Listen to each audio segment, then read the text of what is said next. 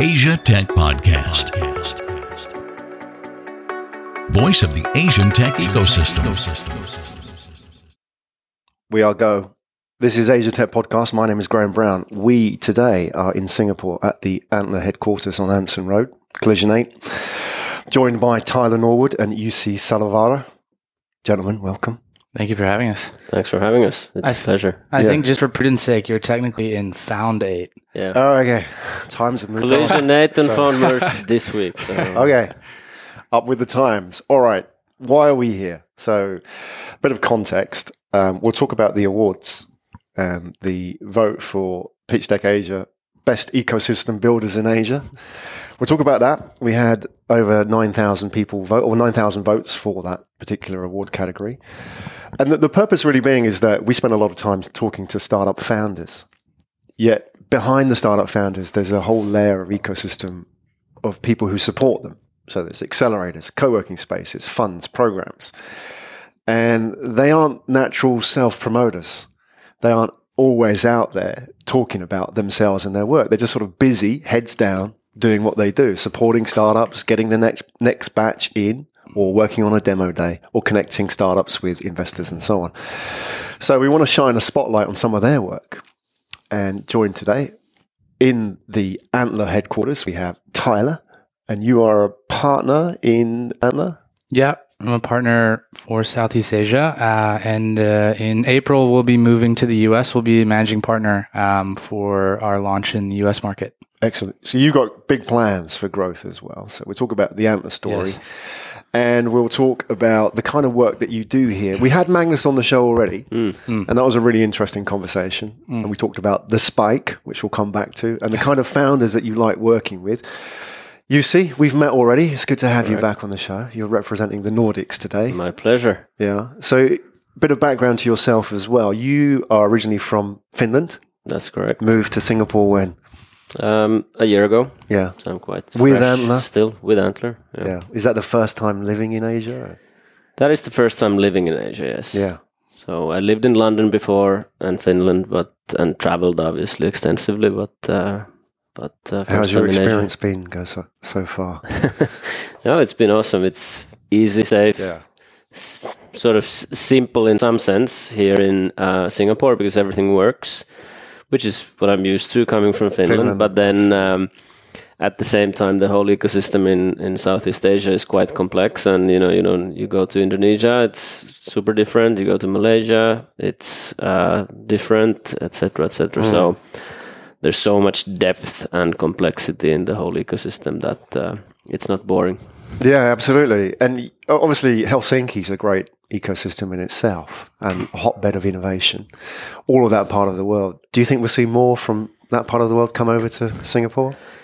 Is there a trend? Could trend? be. Could be. I mean, there's a lot of uh, people trying to bring Nordic uh, things, be it you know startups themselves, products, etc., to to Southeast Asia. Um, we have a lot of collaboration with the likes of the Nordic Innovation House, who who actually stays with us here, who try to help Nordic companies come here.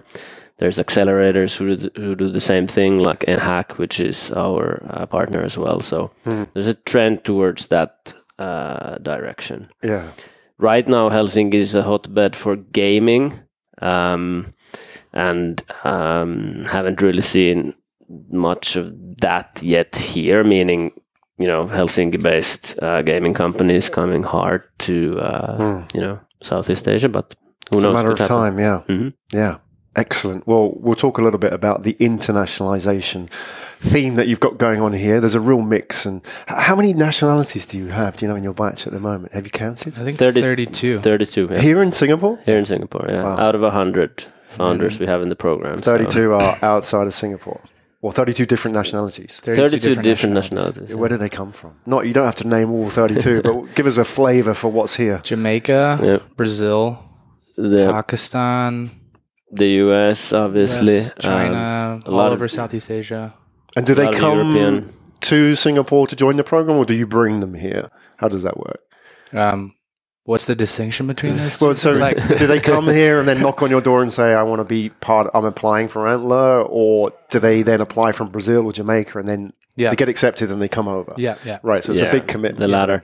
Uh, so so we do global sourcing of founders, um, and then at the time of applying, they can choose between the different Antler locations. So right now we have Stockholm in the Nordics live. We're, we're soon going to have uh, Amsterdam, London, and Sydney live as well, as well as East Africa. And then, like Tyler said, he's going to you know build uh, the US. So the founders can choose themselves, but of course we also do a lot of proactive uh, reach outs and, and try to get people um, specifically also for the Singapore program. So it's a mix of sort of organic founder interest and us, you know, going after certain people in very targeted fashion. You place a big emphasis on the founders and the character of the founders. And Magnus went quite deep into that. That was like his thing. So I want to talk about that because that really, for me, is my understanding of what you do here in terms of that mm-hmm. sort of spotting talent and nurturing talent. Putting that into context is that sort of international aspect of it as well. And Tyler, you spent a bit of time out of the US as well. You were in Vietnam for a while as well. So Yeah. can you give us a bit of background to your journeys?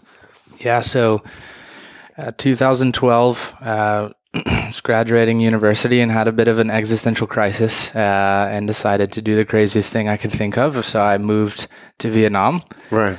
Uh, one Why was that the craziest thing?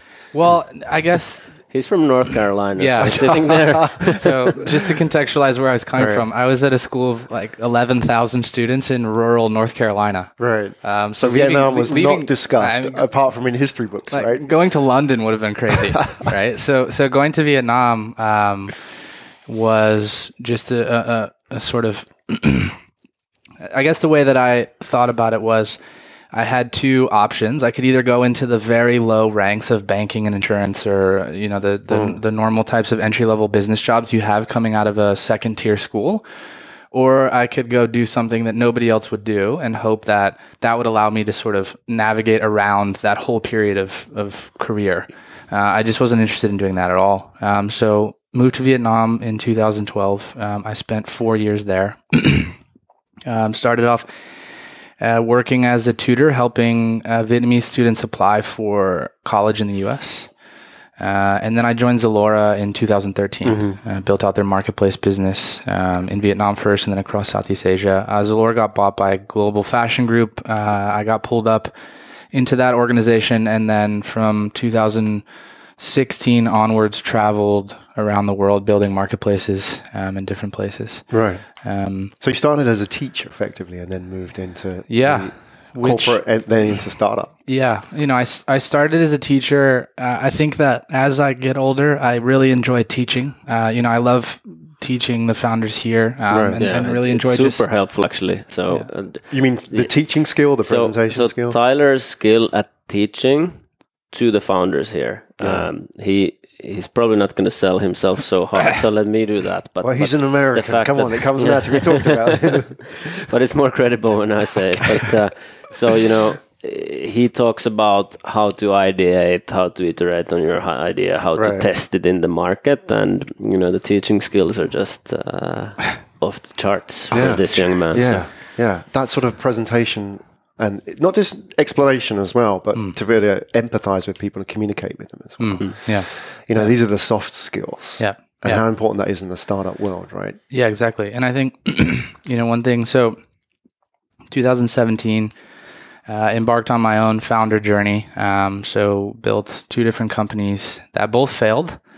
Um, one in the SaaS space for real estate, one in vertical farming. In Vietnam. No, actually went back to the US Okay. for a year. So I went back to Denver for a year uh, and did that and uh, got a couple failures under my belt and came back and joined uh, Antler. Is you know I had worked for Magnus for all of my time at Zalora and GFG, uh, and really really believed in the mission. Like the opportunity to work with founders every day um, was really really attractive to me. I would never be interested in joining venture capital for venture capital's sake. The investment side of the whole business is not something that I'm particularly interested in. And, and luckily, I'm surrounded by people who are very good at that.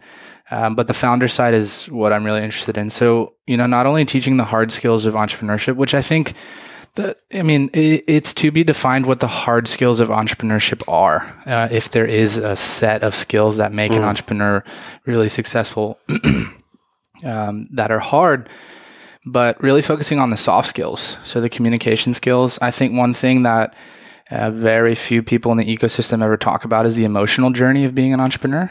Um, and and one thing that I think you can you, you can see really successful successful angel investors and, and venture capitalists oftentimes have been founders themselves. And I think what that allows them to do is understand the emotional journey of being a founder.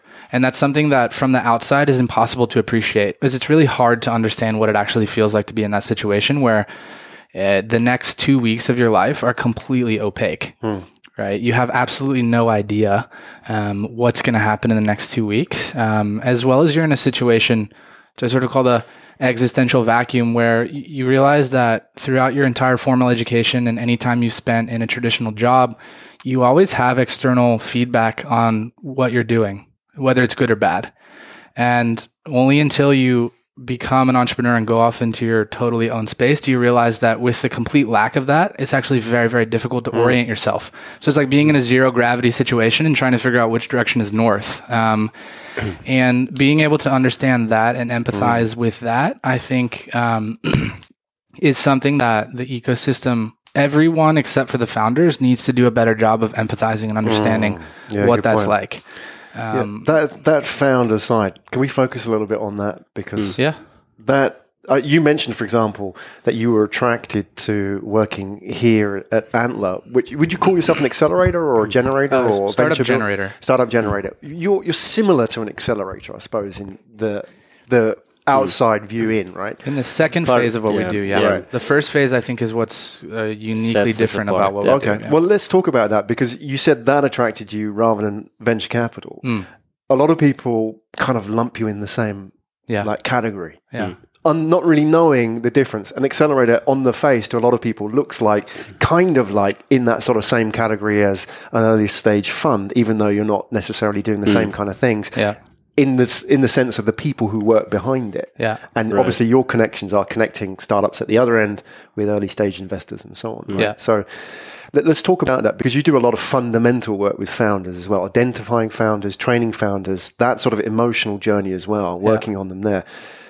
Can we talk about hmm. that so people can understand what you do a little bit better here? Sure. You know, rather than just sort of. Okay, you have a few mentors that walk around Yeah, yeah. the classroom and just peer over people's shoulders and say- what we do. point out some mistakes, right? You know, this is not sort of a cram school for entrepreneurs, right? So I, I mean, first of all, accelerators and, and generators. The distinction. I mean, accelerators take companies, put them through a program, and outcome better companies. And some of them invest, so that would make them venture capital. Some of them don't. Um, we are a generator. We start from the individual. So we find these founders who are super skilled, driven. They have the spike. They have uh, many other characteristics that make them stand out.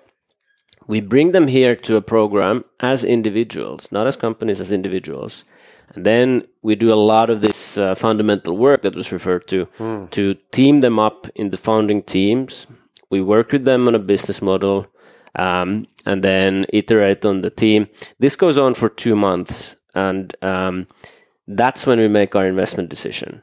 Um, so we have a fund, like said, and and we invest, and then after we made an investment decision, um, there's sort of a four month phase where they build, and that's you know quite closely resembles an accelerator. Like a batch, yeah. Um, But but the, the the the thing that sets us apart is starting from the founder, and uh, not starting from a company or a team even. So it's like a pre-team, Right. sometimes pre-idea. So somebody model. comes to you and says, I kind of, here's my background, or I'm really passionate about this. Mm-hmm. And you see the talent, but maybe they don't have that, you know, that structure, or maybe the entrepreneurial, Mm-hmm. you know, background, or maybe they lack the, the technical guy in their team. But most often, most often it's that they don't have a team. That, Right. That's like the most basic Right. situation. Like you're, you're, you're, you're super good, super driven. You want to build something, but you're struggling to find a co-founder. Right. That's actually my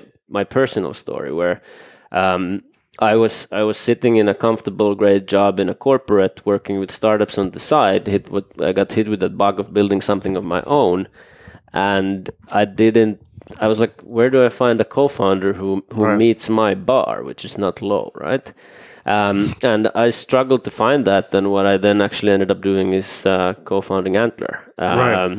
With. Magnus and, and so forth. But- Scratch their own itch. right? exactly. But Yeah. that's a that's a pain I had, and I can relate to the founders uh, in that respect. And I, Hmm. I I wish there had been an Antler program. Yeah. Uh, So all the founders you deal with pretty much are on their own when they come to you. Exactly. That, that stage that's, they're at. Exactly. That's the thing that sets Right, us apart. right. So over this two month period, um, through a very intense program, they then form teams, Right. work together, you know, to refine the idea. They get sort of galvanized together as a team, and then they they start building. Right. So if I was to look, I mean, we are sitting here in the green room, so to speak, of Antler. But hot I- room. Yeah, if we were to look out there, you've got lots of different people sitting around, chatting, working together. What stage are they at in their development cycle? Yeah. So it's week four right now Yeah. of the program. So we had 100 people uh, start four weeks ago, Jan 21. As individuals. as individuals. Right. There are a few teams uh, on an exceptional basis, but uh, predominantly as individuals. And they've gone through this process of working with the different people in the cohort. Hmm. We do a bunch of different hackathons, group exercises, team building exercises, where they get to you know see each other. How, what is it like to work with? Right. you. So, you know, you and I, Graham, we're having a sort of nice chat here, and uh, you know, I, I guess we can say we sort of like each other on this level. But if we went Yeah. and worked twelve hours in a competitive situation together, there's a public pitch at the end, and it's there's judging panels and all that. We might see different colors come out from it. The pressure you know, cooker us. Exactly. Yeah, exactly. Yeah. So, you know that that could lead to uh, never want to work with you again, or this actually works. Why don't we actually continue? Uh, and and through this process of iteration and and uh, and you know trial and error, you know you start forming teams. So right now, out of the hundred founders, twenty five teams have formed. Um, typically teams of two or three. Uh, and they are now sort of tracked out from this pool of founders looking for a co-founder, and they're working on a specific business idea. So you've gone from 100 individuals to 25 teams. And, And and then in addition, there's like a pool of still Yeah, Right. on, 40, on, 40 ongoing. yeah, Yeah. fo- There's still six 50 weeks people. left in that Yeah. that process. okay, so that still will change. Yeah. Yeah, so we're looking at probably getting like 40, 50 teams. So, so the f- last time we ran this, uh, which was the inaugural program here, we had 65 founders come in. They formed 29 teams, and we ended up making 13, one three Right. investments. Okay. So, uh, you know, with 100 founders, looking at getting 40, 50 teams and then building 20 plus companies. Yeah. Yeah. So I think to, I mean, to help frame it a bit um, as well in, in a way that's very easy to understand. So we fundamentally believe that having the right team is the most important part of building any successful startup. I think if you look at uh, any startup which is able to build traction really fast in fundraising and growth, etc., 90% of the time you look at the the co-founder profile and you have this sense of like how did these people possibly come together like how did they get so many smart people to all drop what they were doing and and work on this idea right and that if you can build a really strong team even sometimes before you even know what you're going to work on you have an advantage over uh, the average startup in the ecosystem which generally was selected more out of necessity. It's like this is the best that we could find as opposed to the absolute best people. Right. So if you look at what's happening in an Antler location, we bring in a hundred founders uh, at a batch, um, and we spend four months and hundreds of hours recruiting and screening these different founders.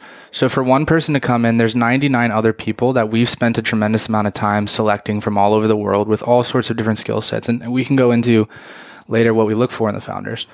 But for one individual person to recreate the level of talent that they're exposed to in the like in the organic setting which exists right now, you know, they would have to spend we have thousands of applications that we select these 99 people out of. So for a founder to have such a talent pool uh, in any other way, they would have to have thousands of coff- like weird, awkward coffee chat meetings, like reaching out to people on LinkedIn, etc.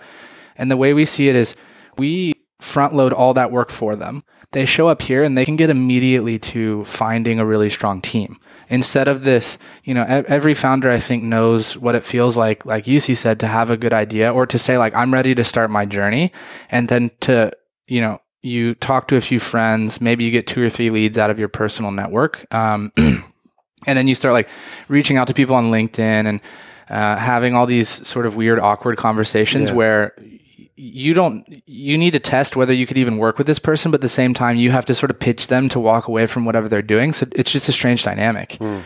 Whereas here it's like everyone is here for two months and everyone has already decided that they want to start a full-time company. So everyone can get straight to the work of figuring out out of this group of 99 other founders uh, who wants to solve the same problems as me? Who do i really get along with? All of that stuff. So the the the way i see it personally is that's the most valuable thing that we do. We don't match them. I mean, we don't say, mm. Graham and Jussi, you guys are a mm. perfect team. You guys have to be together. What we say is, look, we've done the work of bringing you all together. We will put on a program that allows you to work and test with each other, with who you choose. And the outcome is that, you know, 40 to 50% of you are going to A, be able to build a really strong team, and B, in the course of this eight week period, be able to develop a business model around a problem that your team is, mm. is very passionate about. And then we get to make an investment decision on which teams to support from there. Um, so yeah, I think just I, I wanted to make the distinction because that's the work that I feel we really mm. do. I don't want to take any of the credit away from really while they're here. The founders mm. are doing all the hard work. We're just here to facilitate them meeting each other, helping them, you know, flesh out business ideas, etc. But all the work we do is prior to the program. Yeah, yeah, I see that, and that, how important that is. Yeah. There's a real magic, isn't there, as well? If, if you bring somebody out of their comfort zone, and in this case, a lot of those people have come from different countries, and you've moved country, mm. you've moved country a number of times. I've lived in different countries, and I find, and I don't know how that sort of transpires here, but when you step outside of your hometown, your home city, where everybody speaks the same as you, maybe mm. looks the same as you. Yeah. I don't know how it is in North Carolina, but you know, it's probably not the most international place in the world. But It's you definitely come, not. You come somewhere new, things happen at speed, don't they? Like you've almost left your baggage behind. Yeah. And you Yeah, come here. I've come here to set up a business. You know, I've burnt a few bridges, Yeah. and therefore I'm in. Yeah. Yeah. And, How and- that sort of works here. Hmm. A- And also, I I think one thing that's easy to overlook is convincing a very smart person to walk away from all the opportunities they have and to pursue starting a company. That's a huge deal. Well, this is what you must have faced, yeah. right? And there's Yeah, a yeah, there's an inverse relationship to how valuable someone would be as a startup founder Right. and how likely they are to walk away. I mean, mm. they have tremendous opportunity cost. So just to have 99 other Right. people in a room who are very talented and have already made the decision that they want to start a company, mm. that's huge. That's just a tremendous amount of work already done to get people to that stage. That's a lifetime of work, Yeah. like banging your head against the wall. Yeah. And, like yeah. like if I wanted to start a company with you right now, Graham, how long I would have to spend, you know, three to four months of us just hanging out and socializing before I could even convince you to walk away from the podcast and to leave everything that you've been working on to join me. All that work is is already done here, so you can really focus on what's important, Yeah. which is finding the right person. Absolutely. How important mm. that is. You mm. you must have faced this this frustration. Like Yeah, trying I to mean- convince people to come and start in your startup as a co-founder. No, exactly. Do you have so so the question is sort of do you have pools of talented driven people uh, waiting for you know you somewhere to be your co-founder? yeah, that would be nice. No. Yeah. No, Yeah. you don't. So so so then uh, it's just so much legwork, and um, I I wasn't really able to succeed with it out in the wild. Um, like I said, if if there had been an antler program, I would have uh, Yeah. gone all in. But it's like here. Um, it, it's really high caliber people. There's like one person who's a good example of this getting someone out of their uh, great current job. Uh, most recently worked at Google, uh, McKinsey before that. Um, very driven, super strong guy. He was like, you see, let me be your ambassador. If you ever have any uh, events, I'm happy to come talk to you because I would pay to be in the program. Uh, not like, because we pay them a grant in the first two months um, to cover living expenses. It was like, you don't have to pay me. I'll pay to be in the program because it's so valuable to get that, you know, pool of And he's people. here. He's here, yeah. Yeah, he's outside. I don't know if he's in that room over there. You, you're going to give him a shout out? What's his name? Does he have a name? No, I have to agree with him on that. well, we can narrow it down. Ex Google, ex McKinsey. yeah, yeah. There you Find go. him on His, LinkedIn. yeah. So His name is Nemanja. Uh, one of uh, you know, I was just writing this thought down. Um, you know, one of the things that I think that this organization changes as well is that in the wild, um, there is a natural tendency for companies to be idea first. Hmm. Right. To say, and, and, and the reason that is, I think, is because of this co founder problem, which is the hmm. only impetus for me to try to recruit you to be a co founder with me is I have to have some sort of idea right? Like I have to pitch to you something that you would be interested in working on. And so what happens is you have a lot of teams who are founded on a specific idea because that was the way that the team was recruited in.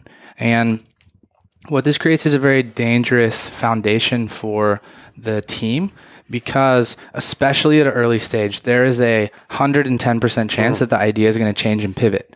And if the foundation of the team being together is the original idea as soon as that idea shifts and changes the foundation of the team all being there starts to crumble hmm. right? And the reason you have a lot of teams break up or not be successful through the early inception stage of the company is like hey we all joined to build this company but as we're doing product market fit we realize that it's actually this company mm. and now mm.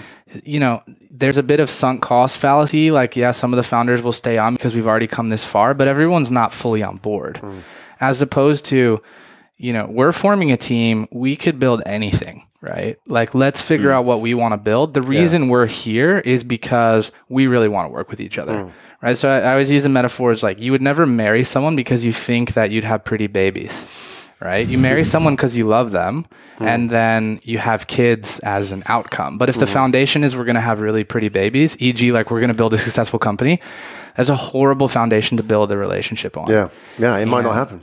Exactly. And I think that co founder problem is the root of so many uh, challenges that founders face. And it's also, you see that once you become a second time or third time co founder, there's two distinct advantages that you have. One is obviously access to capital. Um, but I think that's actually really overstated. If you have a strong team and a good idea, access to capital is not necessarily the hardest thing to find. It's really access to talent. Yeah, without a doubt, hands down. Agree. If I've built and sold a company before, my ability to reach out to people on LinkedIn and say, "Hey, I want to build my second company," is Yeah. is massively higher. Um, and that is a that that that I think is a much bigger advantage Mm. than access to capital for second time founders. Absolutely. Especially in a place like Singapore Yes. as well, where there is a lot of alternatives. I mean, Yeah, I we- mean- there's a safe bank, there's a safe Yeah. law firm, there's a safe Yeah, consultancy you can work for. if you're a smart, talented, driven young person in Southeast Asia, there is unlimited opportunities, right? Starting a company is one of very many opportunities that you could pursue. So, you know, it is, it is hard to find talented people. Um, and, and fundamentally, you know, going back to the original question that started this whole chain of thought is the difference between a generator and an accelerator is an accelerator isn't helping to solve any of these co-founder or early, early stage issues. And what we fundamentally believe is those early stage issues are actually the root cause of many of the problems that tear startups apart later on. Maybe not at the acceleration phase, but e- even later on. And if we can solve those core issues, we can fundamentally improve and change the way that new companies are formed in in a small bit, right? I mean, we hmm. can play our part as an ecosystem player. I mean, we don't we don't ever expect to be the only way hmm. that companies are formed, right? But we can play our part to make it easier and more effective for really talented people to start companies and for those companies to then go into the ecosystem and participate in accelerator programs to take investment dollars from all of the great VCs that are here in the ecosystem or whatever it is. Yeah, I mean, this is great. and I like the fact that this conversation is out there, this hmm. discussion about talent and this discussion about some of the challenges that derail Yeah. a startup hmm. and how those are sort of at the inception point of the startup hmm. rather than maybe hmm. later on. Yeah. Even though the, they don't become problems until later on. Right. But And like you say the- sunk cost as well. People Yeah. may sort of mask it a little bit until it becomes a real yeah, you know, crisis. It's like oh, we've already raised seed money. Right. Like I can't quit now. Yeah. But if if you're having those kind of thoughts, you know, you still you raise your, your seed round, you still have five or six years of hard work and just existential dread to get anywhere close to being successful. so if you're having those sort of thoughts and worries that early on, it's it's there's there's there's cracks in the foundation. Yeah, I like it. Existential dread. I like that for a conversation. All right, well, I want to ask you a question. Um, I'm conscious of the time as well, but the, the question that's top of my head is that, you know, what makes a successful startup founder? And I want to sort of fast forward. Let's let's sort of bypass the the passion bit because that just gets you into the game. Every single startup founder is passionate. We know that. Like no, nobody would say, "Yeah, I just want to do it because I'm." It's a bit of fun. They do it because they believe in it. Hmm. There, there's something more than that, isn't there? Yeah. And you, more than anybody, sit in front of startup founders day in day out. You hunt them down. Hmm. You reach out to them. You screen them. You train them. You teach them. Hmm. You work with them. You see that every single, single facet of their life play out here.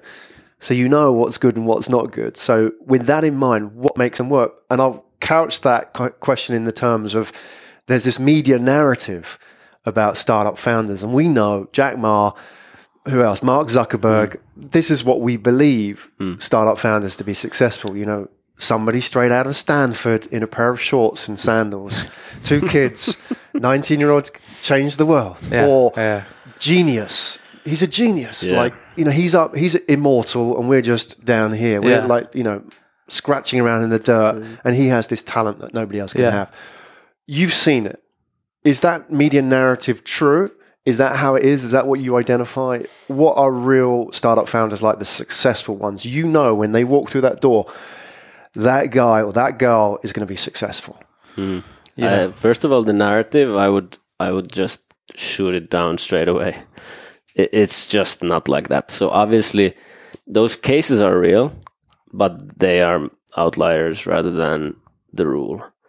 Um, Well, and there's like a, tremendous research- hindsight bias as well. Exactly. There's a lot of research on the fact that actually more experienced founders um, build better companies.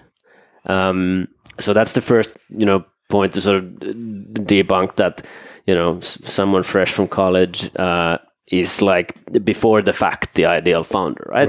Um, so um, we have our, our founders have here on average eight years of professional experience, so they you know start to know what they're doing. Um, but then um, what what we're looking for look, passion is uh, ticket to play. Uh, we look for the the spike, like uh, you mentioned already, which is something that makes this founder unique. Um, they are uniquely capable of doing something.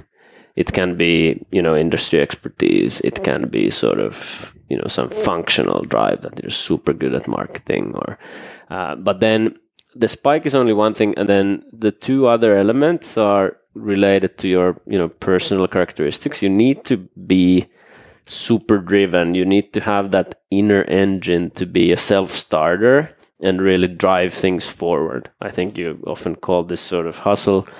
Um, but you, just gotta have it. And then uh, to round it out, I mean, you need to have uh, perseverance, you know, tenacity. You, you know, can't give up at the uh, face of adversity. And like Tyler called it, the existential dread.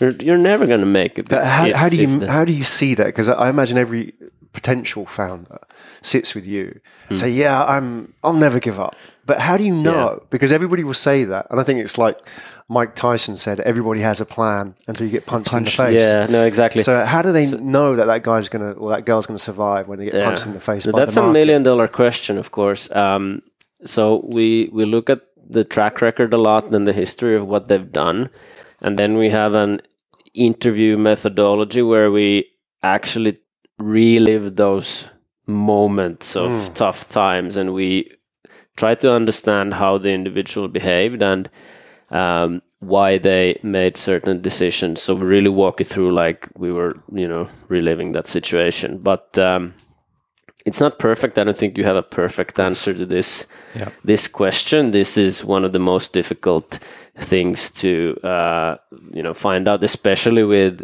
younger. The, the, the the less experienced you are, the more difficult this is to assess because you simply have less track, so you have less situations where you had the opportunity to quit.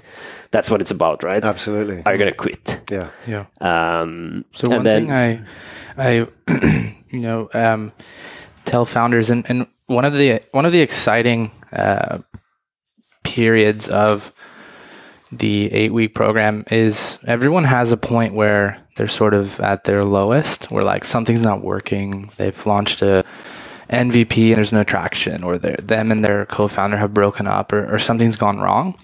And I think that that so from an investment perspective, I mean, if we talk, if we put our, our fund hat on for a second, right, and we talk about why we believe that Antler is going to be a more successful fund than uh, existing early stage funds, is if I only ever get to see founders in a boardroom setting and they're at their best and they're polished and they have their pitch deck prepared, etc., the worst thing I can do is sort of ask them difficult questions. And if they have any sort of charisma or composure, they can navigate those questions fairly well.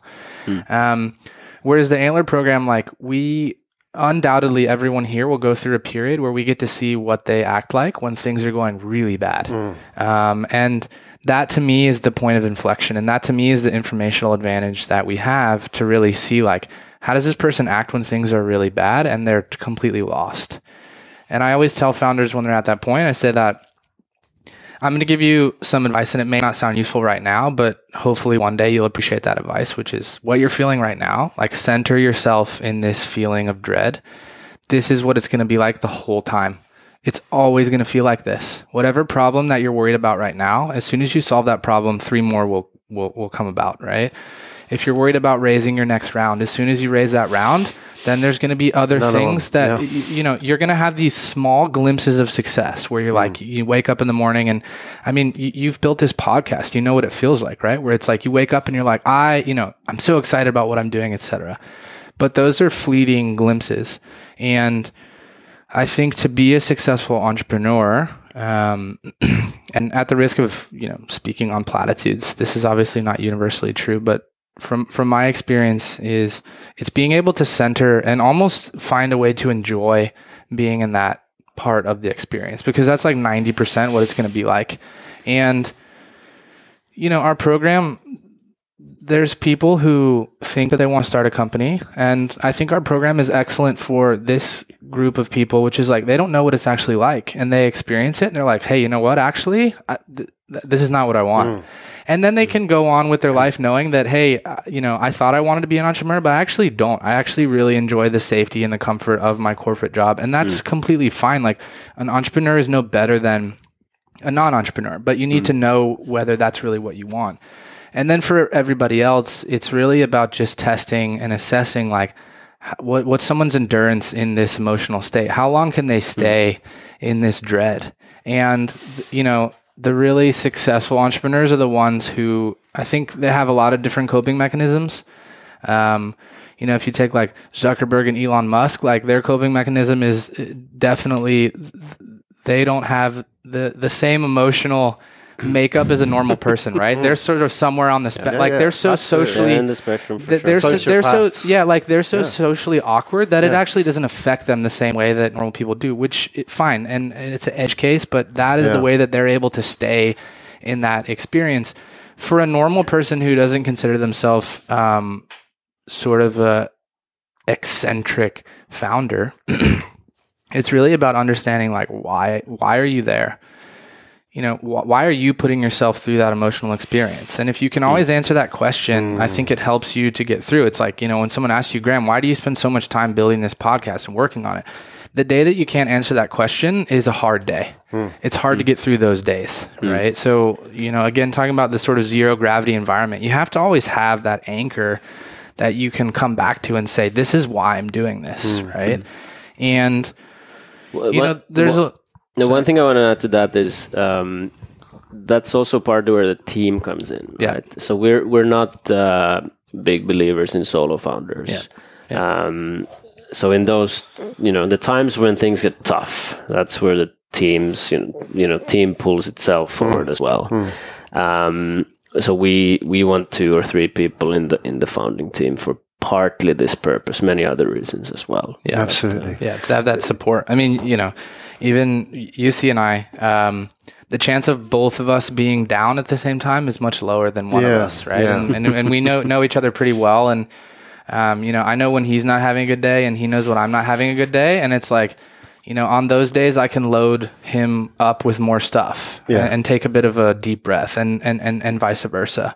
Um, Bring you back to that center as well. Like Yeah. remind you. Because when you're having a bad day, all that sort of talk about center is just kind of taking second, Yeah. you know, to all this, the, the nonsense of being a startup founder, right? yeah. It, it's, you know, it's in the wild, as you mentioned already. Yeah. Things are happening at a pace. It's crazy. You're dealing with other people's agendas, you know, the BS of mm. dealing with yeah. all that sort of stuff, right? So you have to have people to back you up. And you're not always going to be like you see on the pitch day up there.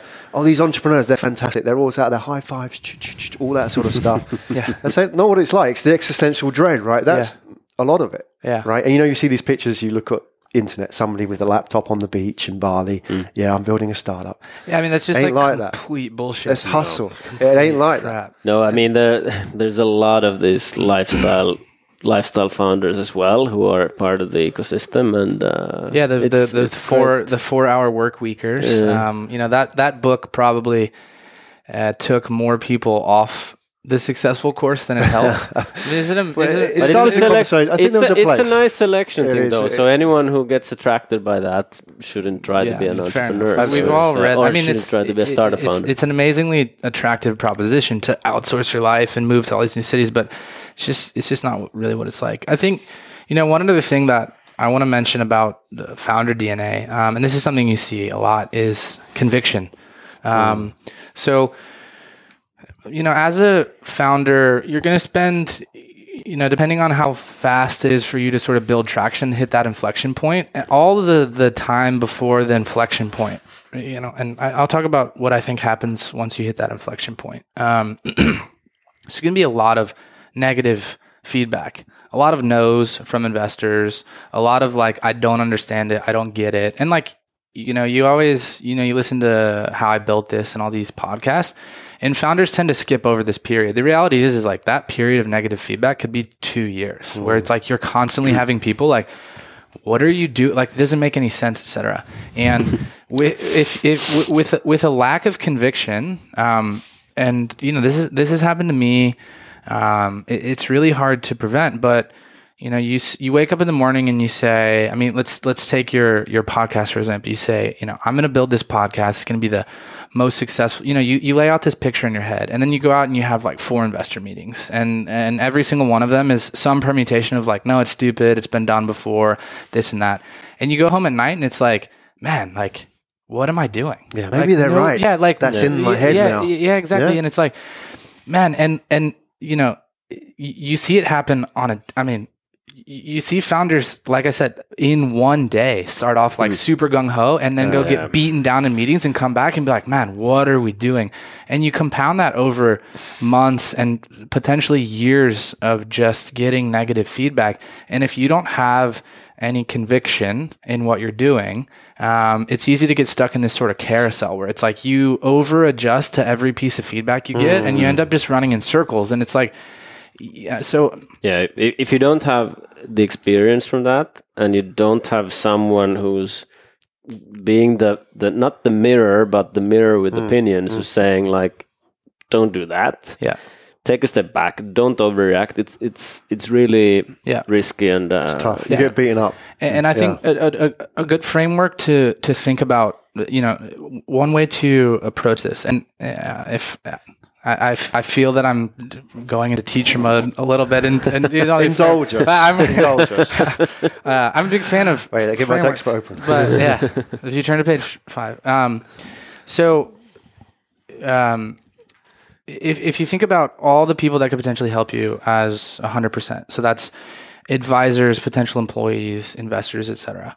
If you're building a relatively um, familiar business, um, it's not something super crazy. Like you're not talking about launching people to Neptune or whatever it is maybe 10% of the people that you talk to are on your side.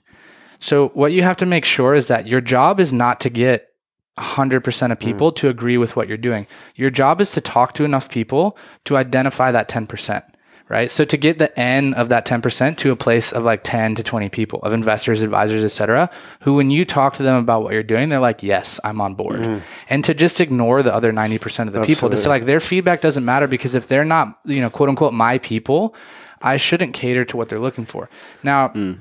the crazier your idea, the smaller that percentage becomes. So if you are trying to like launch people to space or if you're trying to build some business that's, model That's a really crazy idea, by the way, Tyler. You should never do that. It's really yeah, dumb. yeah, exactly. Or you know, trying to, to to clone human being, like something that's really on the edge. Hmm. Then you're talking about like your people is now one percent of people you talk to, or like half a percentage of people you talk to, and and that inflection point I was talking about is like it's going to be crazy until enough people get on Hmm. board where you break sort of fifty percent. But in the beginning, your job again, it, it's not to get everyone to like what you're doing. Because we, we have this social this this anthropological drive inside us as humans to try to get everybody we talk to to agree with what we're doing To like get to get this positive. Yeah. and like that's not the goal at all. The goal is to talk to so many people that you're i- you can identify who are your people and hmm. build Your tribe. People Yeah. don't really Yeah. people don't really understand that this is a sales process. Yeah. Fundraising is a sales process. So if hmm. if if we talked about being a door to door vacuum cleaner salesman, hmm. everyone understands that uh, you know your likelihood of you know hitting a yes is fairly low per door. Yeah. Okay, but then. You know, people assume that okay, I'm having a fundraising discussion. I have an awesome idea. Team is fantastic. Everyone's gonna love it. Yeah. And then when nine people out of ten say, "Okay, thank you," yeah no too early for us, or whatever it is, right? Yeah. Then everyone's like super dejected. It's because you're selling yourself. You're exposing everything you are. Um, it's really tough. You should look at it as a sales process.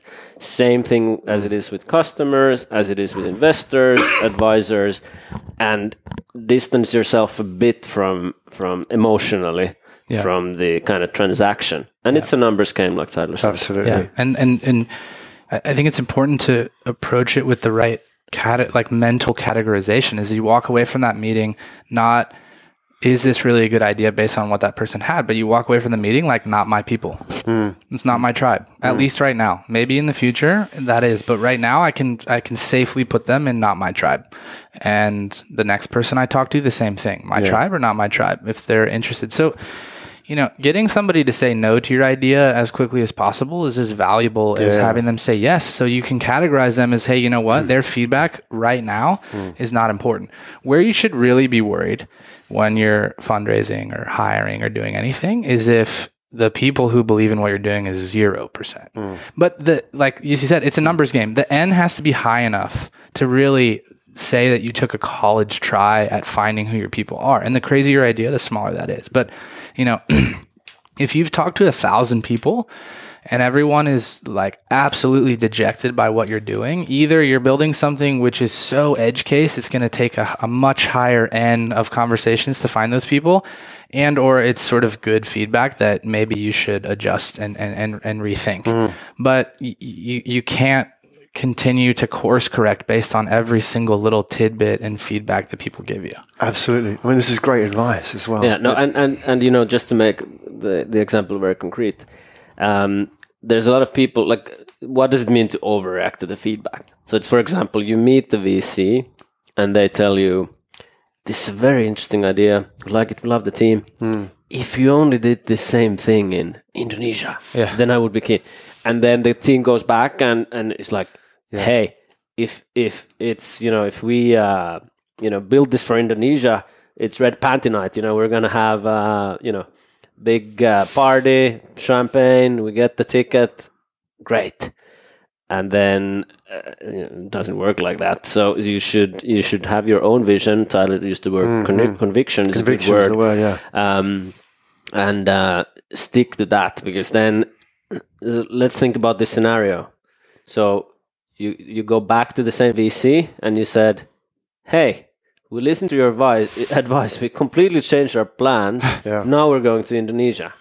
Like, what signal is that? Yeah. Like, uh, It's like if wind blows this way, go Yeah. this way, right? I It's like if you, you, you, you know, you met a, a, a really attractive uh, girl or guy in, in either case, and they said, you know, I love everything about you, but I really prefer people with blonde hair. Yeah. And like the next day you showed up and your hair was bleached blonde. yeah, exactly. Like that's People a, do do that. Yeah, no, of They- course. they- But- that is a loser. th- that's a that's a much easier social situation to really understand. Like Yeah, that would yeah. be such a bad move. Yeah. Right. As opposed to saying, yeah, okay, great, but you know, I- I'm obvious. I obviously have dark hair, so I'm going to have to optimize for people who prefer dark hair. Oh, yeah. So That is good advice. We, Yeah. we understand it in those terms, but I think you're absolutely right. Yeah. That sort of conviction and combined with the fact that you've got to understand where your 10% is and go Mm. after them, right? Rather than constantly take feedback from the 90%, which is obviously by default going to be the larger, the more voluminous yeah, feedback, right? Yeah. So understanding that and, and being able to identify your 10%. And I think why these kind of ecosystems work well is because you can step out a little bit and somebody can say to you that actually that person you just met and that feedback that you got was part of the 90%. Keep going. You know, maybe it's more of an edge case. Like Yeah. maybe there is a market for going to Neptune, but you've just got to find a bigger group, a bigger sample to the work lack with, of right? like having people around you who are smart, understand what they're doing, and don't have the emotional con- connection Yeah. to your particular business is super helpful. yeah, Yeah, yeah, because like you're just able to How look at it that uh, analytically and neutrally and and assess where you might be overreacting. they can call out the BS. yeah. Yeah, And, no, and, precisely. and that's not to say that the conversations with the ninety percent who aren't your tribe, like it's still very valuable, Don't, and it's still, don't forget it's- them. yeah, yeah, it's it's still it's still part of the process to understand what are their objections, Hmm. what what sort of things. But to completely derail yourself and stop believing in what you're trying to do because of it, you have to make sure that you don't allow their opinions to creep into that. Yeah, I absolutely. mean, but you'll get How important that is. from from people who are skeptical of your idea is where the best critical questions on what you're doing will come from, right? It was just like, oh, actually, I never thought about that. Like, what if hmm. this were to happen, et cetera? Let's let's make sure we answer that, right? So the next version of the deck has something which answers that question, et cetera, but it doesn't cause you to to lose faith in in whatever it is you're doing. Yeah. We had that when we were starting. Well, I had that when I was starting the podcast. Yeah. It would be, I don't have 20 minutes to listen to a podcast. Yeah, hmm. And by evidence today, we've done an hour, I think, more or less, haven't we? I mean, it just goes to show. And Yeah. I say to people, look, this is not about podcasting. to your point about the 90%, you're absolutely right. I think that even though there's a lot of people out there who don't have an hour to sit and listen, yeah, and they'll easily say that, yeah, what I say to them is actually either it's not for you, it's Yeah. not for those people who don't want to listen. That's fine. I'm not going to sell it to them. yeah, Or it's not about the podcast, it's about conversation. yeah, And I think, you know, what we sell effectively here is a conversation people aren't having Yeah. these days. People don't sit and have hour long conversations about stuff they really care about. Yeah. And that's what we're putting back on the table. And all we needed to do is add an audience. Uh, for people to sit down and talk to each other. Right, there we go. Bingo. Well, conscious of the time, and I think this has been a really good, fascinating conversation, and we've covered some areas which I, I felt that we've really got deep into what you do here yeah. At Antler. I mean, obviously, the mechanics you can learn from looking at the website, of Yeah. the, the, pr- the structure of the programs and so on, but getting an understanding of the people ah. and what you do with those people, and obviously, you guys behind the program as well. Yeah. Because, you know, we can go and look at your CVs and your LinkedIn profiles, but hearing you speak as well and passionate mm. about what you do, mm. people that will infect the right people who will get it. I think it would be an emotional decision Yeah. that, you know, I've, I've got to be around these kind of people because, you know, what we've talked about today is how important having your own support network is and people who get it, you know, Yeah. and Yeah, in at the early stage, you understand the- the frustrations that I feel as a single founder. You know, you've been there, you empathize with me, all those kind of feelings that you go through. And whenever I start talking about my existential dread, but in different terms, I'm not going to embarrass myself. You're like, you're not going to macho me out and say, ah, just harden the fuck up.